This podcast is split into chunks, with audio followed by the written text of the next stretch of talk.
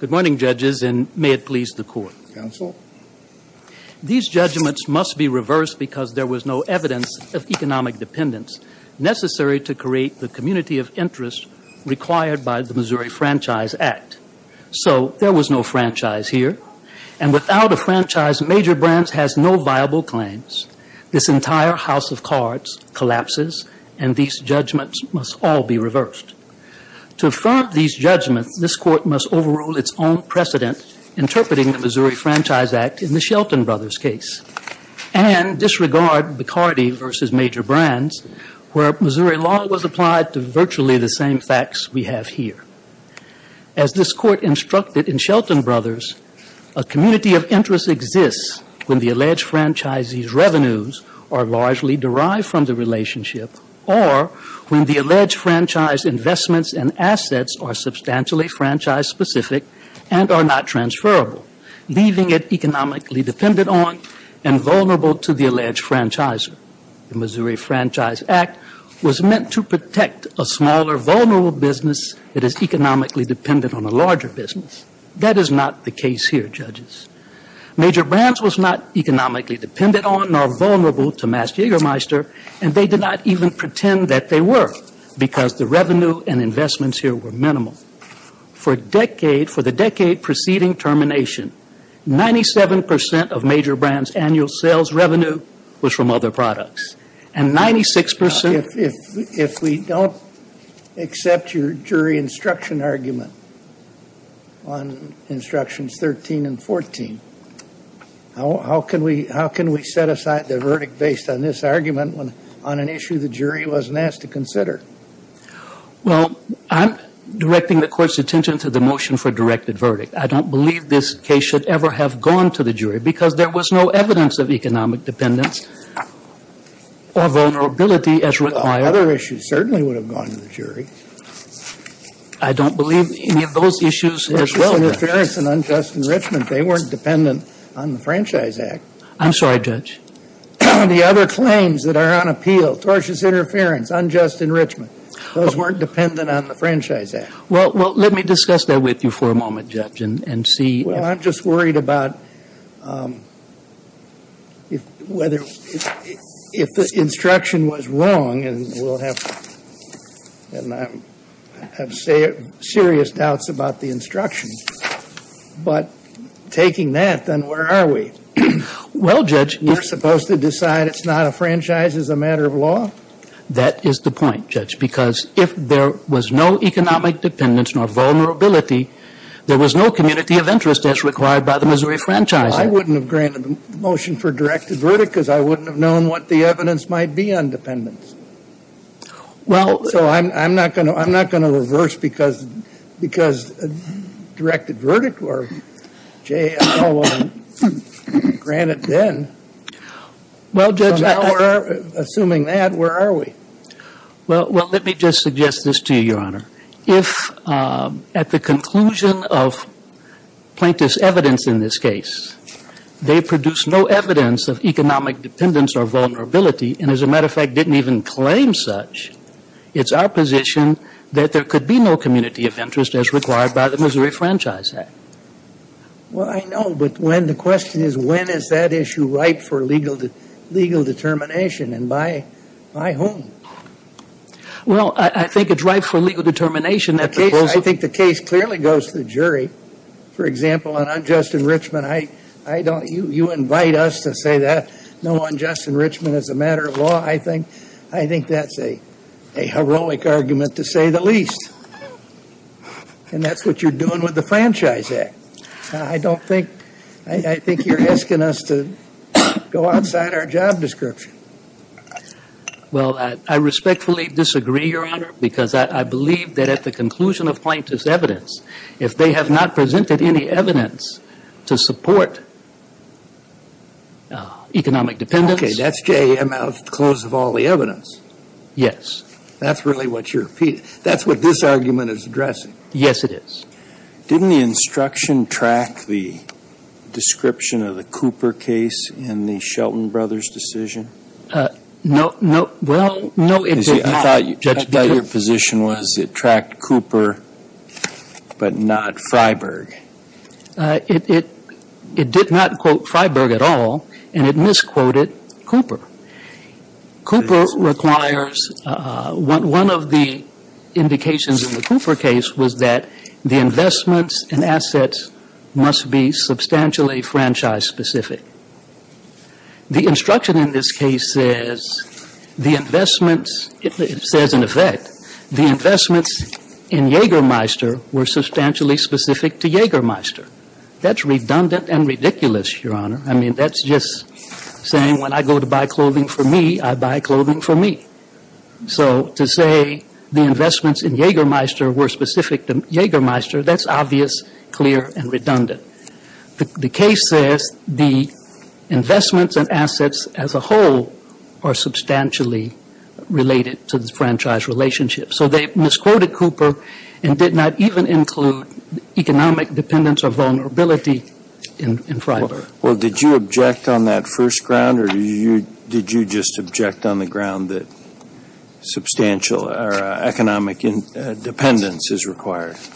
There were objections on the first ground as well, Your Honor. Uh, on the issue of economic dependence, I understand that Cooper and Shelton Brothers talked about that sort of as the theory behind the Franchise Act.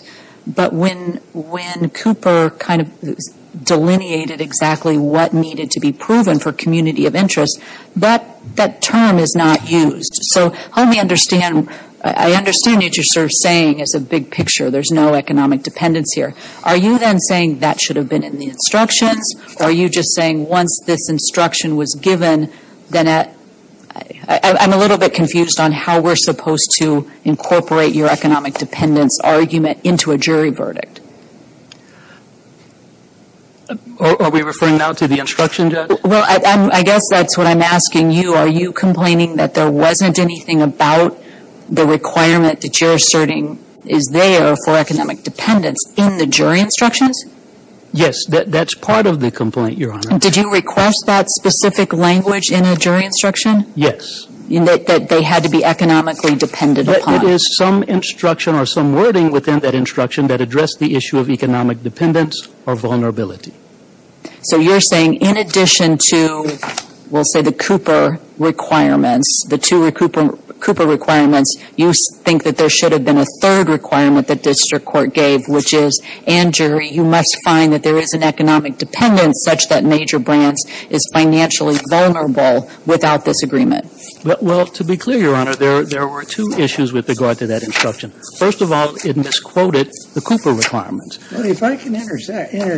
Yes, Judge. Cooper was the second of the case, comparative cases in Shelton. The dominant one was Neptune, and the quote from Neptune included economic dependence. Seems to me that should be your first response. If the district court read Shelton as requiring only the language in Cooper because Neptune didn't matter, that's a dreadful misreading of Shelton. Yes, and that argument was made to the district court, Your Honor. And the court rejected that argument and felt that Cooper even misstated was incorrect. So if I may, Your Honor, let me explain, or Your Honors, let me explain why it's our position that the failure to establish that there was a franchise here is fatal to the other claims. So, for instance, regarding the tortious interference claim, if there was not a franchise relationship, there is no reasonable business expectancy in a continued relationship. Any expectancy of an at-will oral agreement, any expectancy that that at-will oral agreement would continue into perpetuity is not objectively reasonable. So without a franchise, how do you have tortious interference without a reasonable expectancy in a continued relationship?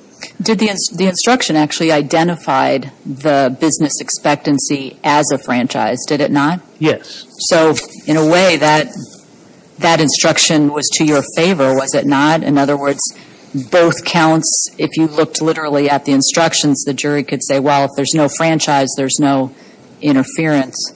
It could not be in our favor, Judge, because when the court erroneously instructed the jury about what a franchise was. Okay, yeah, putting aside that, but so, sort of if you're talking about a different type of business expectancy, and I guess as I read the, the instructions, the jury was only given franchise as the type of business expectancy that was before them, and maybe I'm reading it wrong. Yes, yes, yes. So, so that, that is the point, Your Honor, that if there was no franchise, and particularly where the jury was erroneously instructed as to what a franchise was, uh, then um, their tortious interference, claims fails as well because all you're left with is an at-will oral agreement which could not reasonably be expected to continue into perpetuity. I mean, suppliers sometimes change, distributors, particularly after years of poor performance. And the evidence here was unrebutted on that point. So it's no surprise that Mast Jägermeister decided to work with a different distributor. And I think, uh, Judge Loken, you also mentioned the conspiracy claim. Well, no, you're doing, you're doing the easy ones. Okay, so I should leave that alone. The hard one, the one that I don't see us being able to decide as a matter of law is unjust enrichment. Let's talk about that then, Judge. If you have an oral at-will agreement that has no expectancy to, uh, reasonable business expectancy to continue into perpetuity, Major Brands got exactly what it bargained for. They took a risk by investing and always profited from selling Mast Jägermeister. But there's all that stuff at the end about and, and extra money. Yeah, yeah, but, I mean, They even sold their, if, if you look at the evidence in the case unrefuted, they sold their extra inventory and did not lose any money on it. They were compensated for their expenses by profits they made in Jägermeister sales. okay, but how do we decide that as a matter of law? If, if, if the evidence is unrefuted, Your Honor, there's no other way you could decide. Unrefuted how? I mean, it's all refuted. It's all refuted in the, was this a franchise? Fact question. Well, If it, if it was less, if it was less of an investment to, than is required for economic dependence, but it otherwise fits the definition of unjust enrichment for one reason or another, they're separate claims. Oh, oh, yes, uh, I don't even know if they're both jury issues, but I guess they are. and, and I agree with that, Your Honor.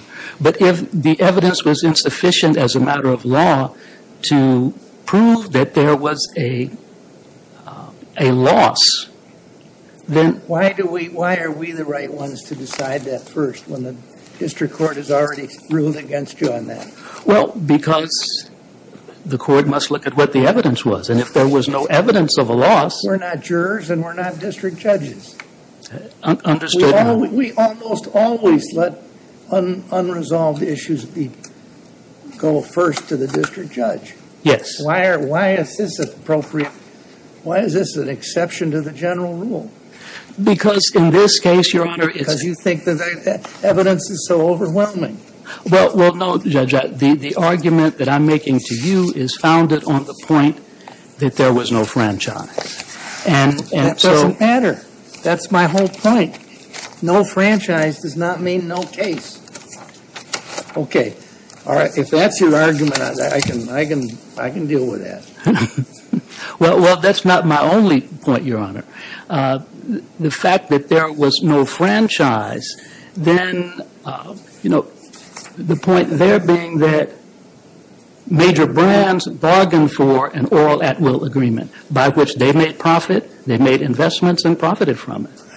I, don't think you've researched the full array of unfair, un- unjust enrichment cases that I've been forced to look at over the years. They come in all shapes and sizes, and the unjust enrichment occurs in, the midst of all kinds of contractual and non-contractual relations.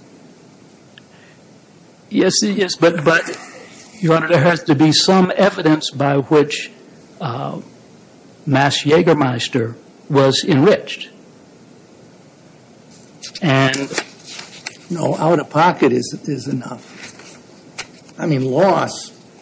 exactly. And so my point is that major brands presented no evidence of a loss.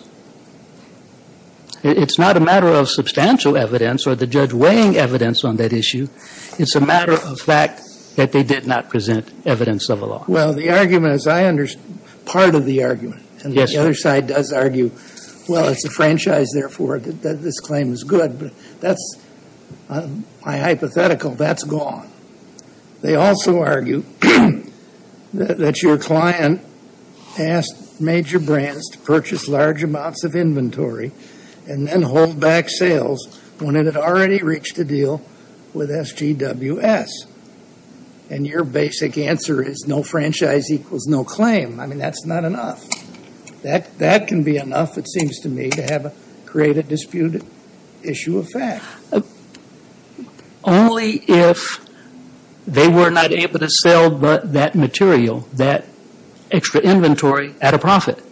If the evidence shows that, how is there unjust enrichment? What if it's delayed? Th- Does, ha- is there any evidence that delay don't, I wasn't at the trial. I understand. I haven't read the trial record. Understood, Judge. But my response to that has to be that there had to be some evidence of a loss. And if there is no evidence of a loss, no matter what else may have happened in the interim, there can be no unjust enrichment. Well, I think I've seen cases where, in fact, I think as a law clerk many years ago, I saw a case where the, where the issue was, the argument was, if there's no loss to the plaintiff, there can't be unjust enrichment to the defendant, and the Second Circuit held to the contrary. I haven't seen that case, Judge. Well, no, it's before your time. So, but you don't forget those sorts of things, because it, was a, it was an argument that struck me at the time. Understood, Judge.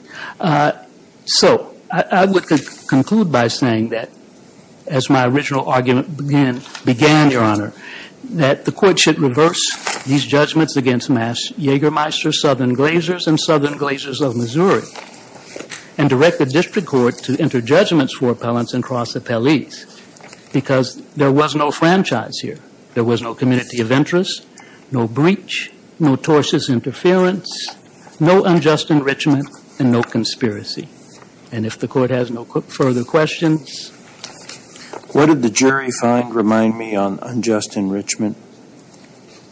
the jury, well, there was an option of claims to proceed with, and because um, the plaintiff had to make a choice on which to proceed with, they proceeded with uh, the Franchise Act claim. But if the court here agrees that there was no violation of Missouri franchise law, they may have an option to proceed on unjust enrichment, and I'm addressing that. So you're saying the election was made before the case was submitted to the jury? Yes, Your Honor. All right, I understand.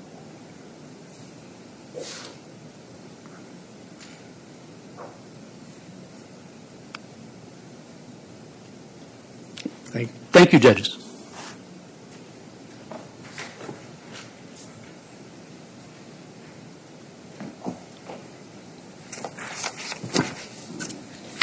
Mr. Walsh? Good morning. May it please the court, defendant's counsel. Um, I think it's very clear, Your Honors, after this morning and for all the briefing, what Uh, the defendants want to do is simply ignore what happened at the trial court. They want to ignore the findings of a jury that there was, in fact, a franchise. We went through all the processes, and most particularly what they want to do is rewrite and have you declare a new law that's different from Shelton, one that includes standards and objectives that no party could meet, because that's how they would get out of Now, my first question for you is, who can overrule Shelton? Well, it's an interesting uh, Because you argue constantly that it was wrong, that it namely that it misconstrued Missouri law. Well, I think who can, who can decide that? well, I think, Your Honor, you're in a very difficult position with this because That's a yes or no. It's an easy yes or no. who can overrule it? Yeah. Uh, well, I don't think you to win this case. I don't think you can have to overrule it. Well, that's. to- rule that- No, I want to start there. Right. Because I think you don't understand it. Right. Well, I understand the There are law. only two courts that can over, can overrule Shelton.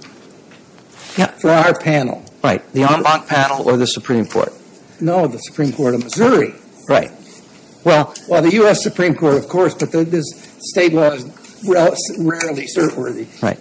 And I think that, I, I understand that, Your Honor. But the position is, you, you are in this difficult position where you're, you're bound by the rule of the circuit, which is what you're discussing, but you also are bound by the Constitution to follow the rule of the Supreme Court of Missouri. Oh, no, no. And if you- Come on, no, you see, that, that's a, that's a false cloak. Well, Your Honor, I think Article 6, section, uh, paragraph 2 of the Constitution would have you do that. And I, I don't think, I don't What is- think, What is controlling on an Eighth Circuit panel is not to be found in the Constitution. well, the Supremacy Clause says that this circuit can only follow the law. Shelton obeyed the Supremacy Clause in Erie. Yeah, no, I get that, Your now, Honor. now you don't like the way it, the way it ruled. And you think the Supreme Court of Missouri would rule otherwise, but you're not there. So you've got an argument there for, the- for the en banc court. Well, what I believe, Your Honor, is that the Supreme Court of Missouri in both High Life and McHenry did rule otherwise. And, I know, and but you the, misinterpretation... You see, Shelton, Shelton took the second half of the problem. Mm-hmm. The first half of the problem was what does the 75 amendment mean? Mm-hmm. And Shelton, that was squarely presented in Shelton and decided. The second part of the problem is, okay, if the, if, if the 75 amendment is to fit in, does it also, do we also have to apply the first half, which includes economic dependence? And Shelton said yes. And the Missouri Supreme Court hadn't decided that. And I think you know it hadn't decided it. Oh. But I was there and I know how what, what the panel in Shelton thought it was doing. And and that's, that's neither here nor there, but that's what the opinion says. I understand that, Your Honor. But I think that the, the facts, the facts of High Life, for example, are that there wasn't, there wasn't affirming I don't care about franchise. the facts. I care about the issues that were decided by the Supreme Court of Missouri. And that question wasn't addressed. Well, whether or not someone that had less than 2% of the business being a franchise was decided. The, the, whether or not a party that did nothing to add expenses or to advertise or to market for them was decided in High Life. Okay. A- a- And a franchise. Well, I thought your position was that even under Shelton Brothers, you think the instruction was correct and that uh, the evidence was sufficient. Absolutely, Your Uh, Honor. why don't you talk about that then instead of overruling a panel, prior panel? Absolutely.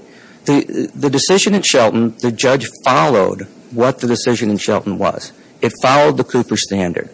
The Freeburg case has two different standards. You can either have a high amount of, um, sales or it can have brand-specific uh, investments. And that's what it did. It was an or. Their briefing and their statements tried to make it, make Freeburg an and. But uh, the judge rejected that, and he specifically said it in their motion for a new trial. They're trying to make it an and when it's not. It's an or. And uh, it presented it to the jury in a fair and, and you know, manner to have them find that there's a community of interest. And, what, the defendants are trying to do is have this court rewrite Shelton, rewrite it so that it has much more restrictions on it. Not just a community of interest means uh, uh, brand-specific investments that were required by the agreement, which they were, and we went through those. The facts were replete with it, Your Honor. They, the, and the judge in the trial court specifically recognized all those, that we had to make specific brands, uh, uh, uh, investments. We had $4.50 per case that had to go in a local marketing fund that was spent for, some of it was literally wrapping our, our trucks with their I gotta read the advertisements to go out there and penultimate sell their sentence products. Mm-hmm. in the Shelton opinion says MoBev cannot reasonably be deemed economically dependent on Shelton or to have unequal bargaining power in the relationship. That's about as close to a holding as you can get. I understand that, Your Honor. It also thought that it was 98 percent of the uh, business high life. But for Shelton, for that economically dependent issue, the question is, what does economically dependent mean? Does it mean what they're really saying is financially We don't know.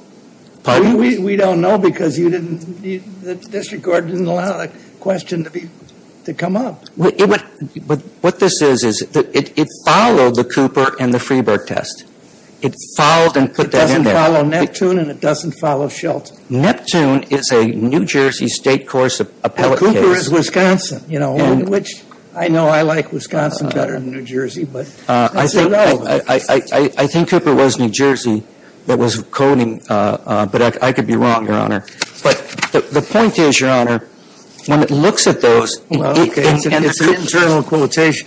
Cooper's a Third Circuit case, but our court said that the Third Circuit distilled Neptune and its progeny into the two points from Cooper. So your position is that the court decided that that distillation was the the best uh, estimate of Missouri law? Exactly, Your Honor. And that's what we followed. That's what was And put and is it before what the you're saying, that that that also subsumes the economic dependence? Because I'm still trying to figure out where, uh, where the, was that discussed at the district court? Like that should be Oh, yeah. an overarching finding that the jury needs to make based on these factors, and the district court said no? Or was it just simply that um, the parties agreed that that was, or at least you agreed that economic dependence was subsumed within the Cooper 1-2 test? Well, we believe it was clearly subsumed within the one-two test. Um, our uh, opponents did want the court to add something, but it wasn't just economic dependence. If you look at what the their proposed instruction, it was for um, having uh, a large proportion of revenues such that they were economically dependent. This is in the appendix at 588. That's their proposed instruction.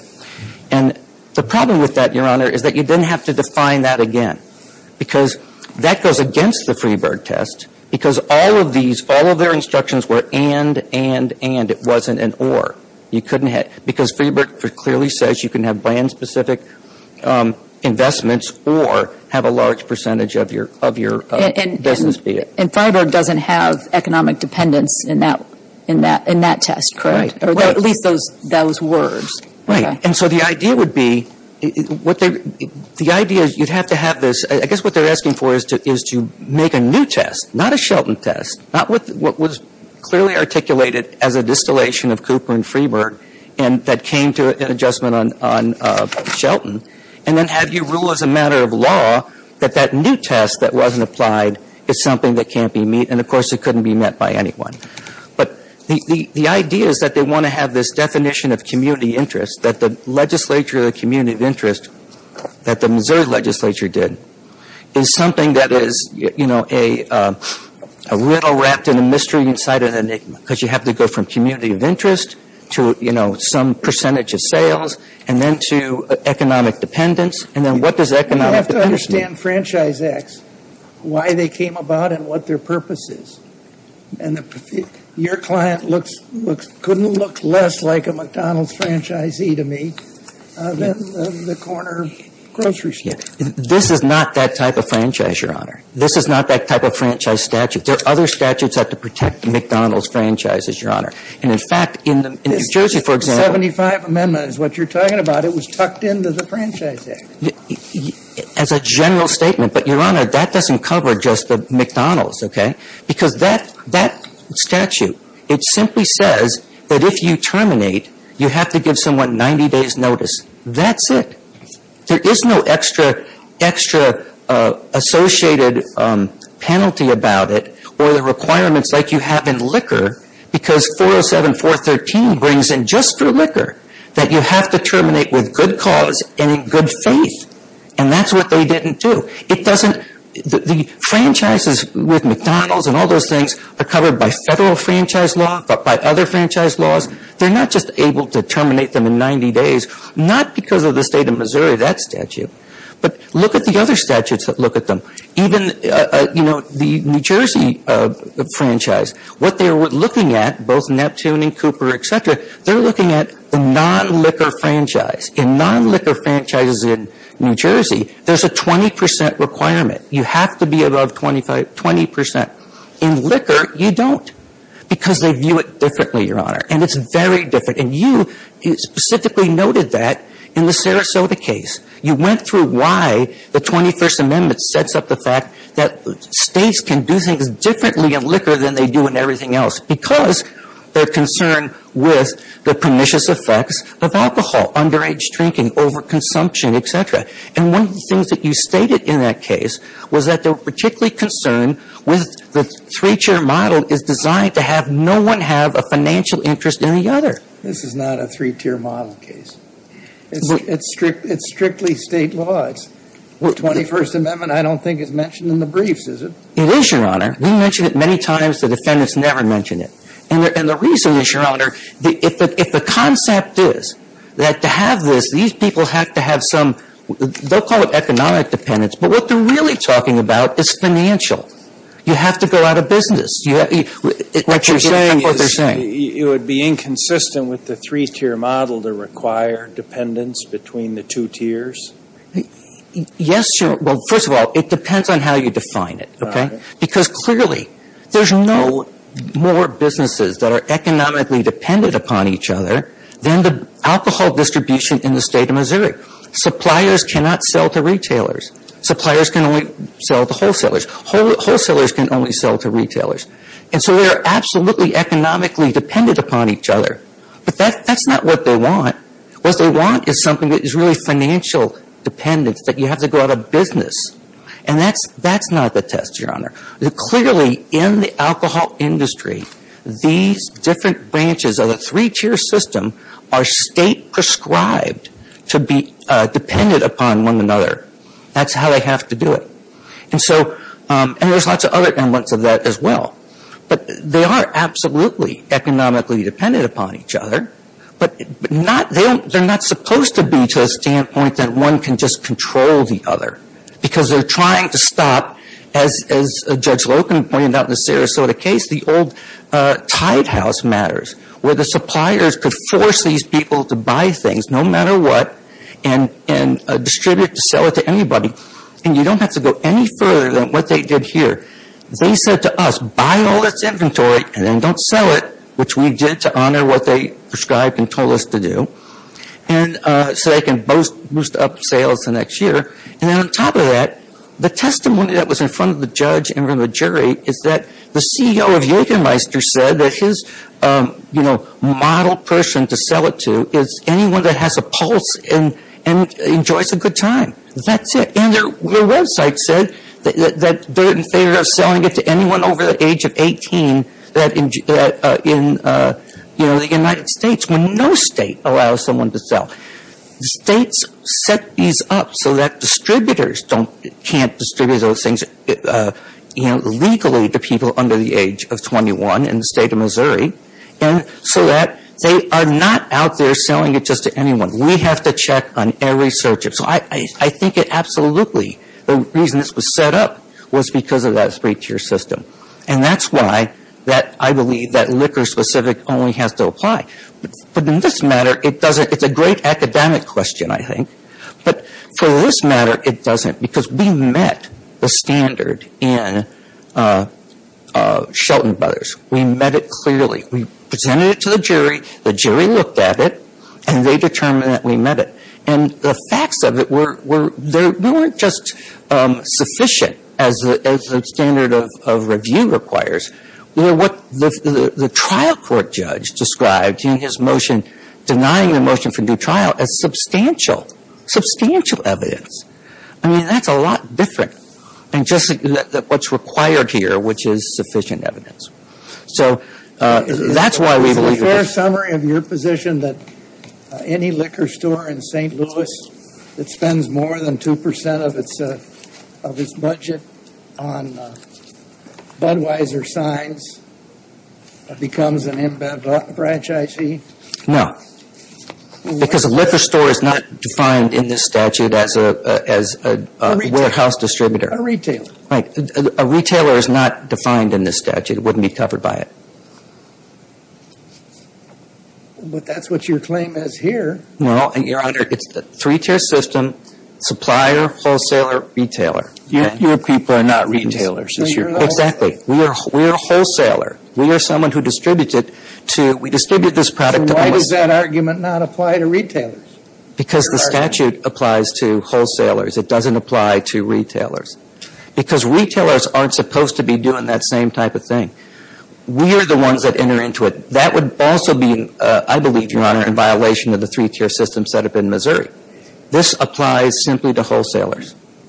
For, in the liquor context, in the liquor context, you know, I don't, I, can't say whether or not it applies to, you know, retailers. If you open up a store and you say, all I'm selling is Budweiser, I, don't know whether or not they, become that. Depends on what their agreement is. But I know here, we had a five-decade, almost 50-year relationship.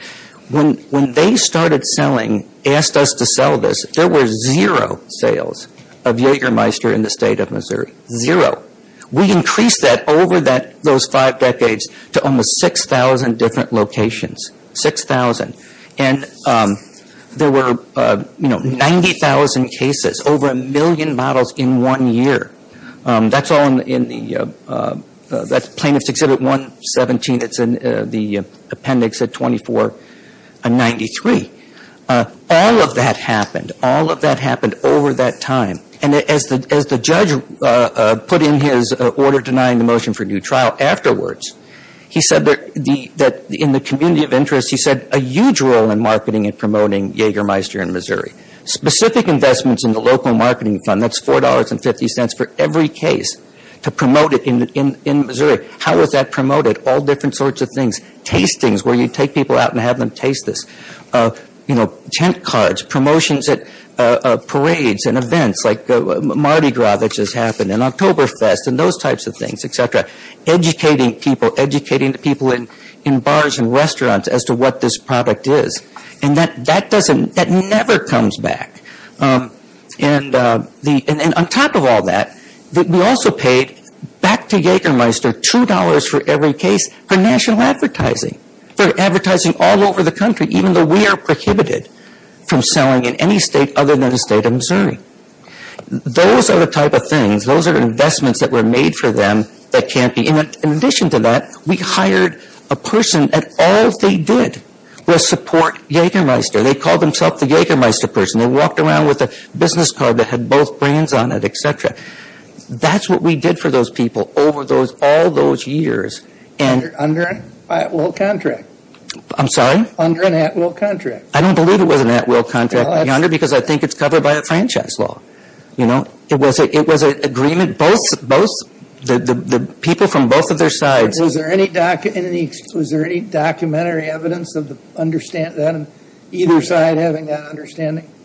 Understanding of what, Your Honor? Expressing it, major brands expressing to Jagermeister or vice versa? That, you know, here's, consistent with our franchise agreement, here's what we're doing for you. Well, there was you know 45 plus years of business together, Your Honor. I don't I don't I don't think there was a statement that says consistent with our franchise. Well, there was right before termination. We specifically told them and and and recognized about it, Your Honor. Um, and I see my, my time is up, Your Honor. The only thing I wanted to point out, which I think you, that you understand and pointed out, was that this idea of there being um, Uh, an unjust enrichment. Unjust enrichment is measured by the benefit that was conferred to the other party, the defendant, not whether or not the, plaintiff has made some profit on it. It's the, benefit that was conferred. And here, all the things that I just listed, from zero, sales to a million bottles at 6,000 different locations, that's the unjust enrichment that they were willing to pay $25 million to 10 million, then 15, 25, no, nothing that came back in that. That's what's that's that's what was that unjust enrichment. Um, Were you seeking the same amount for unjust enrichment as you were under the franchise claim? We were, Your Honor, and that's why the, jury instructions, the only reason why the I believe the jury didn't fine for us is because the jury ins- instructions specifically said if you fine for us in the uh, franchise under, the, you know, first part of this, You cannot fine for us for this. Because So it it's double it was submitted to the jury, but the jury had to elect? That's right, Your Honor. Right. It specifically said if you fine for us in the, in the franchise, you can't fine for that. Because you can't have a double recovery. Exactly, Your Honor. Exactly. All right. Thank you.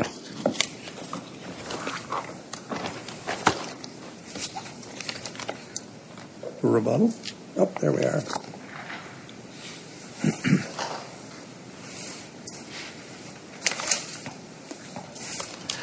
So my apologies, Judge Colloton. I, I did make a mistake there. It was submitted to the jury. Yeah, I understand now, yeah. And the jury did find that there was no unjust Well, no, they elected, they elected. They were told they had to find that if they found in favor of the plaintiff Yes. on. So it's not as though they found standalone no unjust enrichment. That, that is correct, Your Honor. All right. So let me just address also a couple of other things here.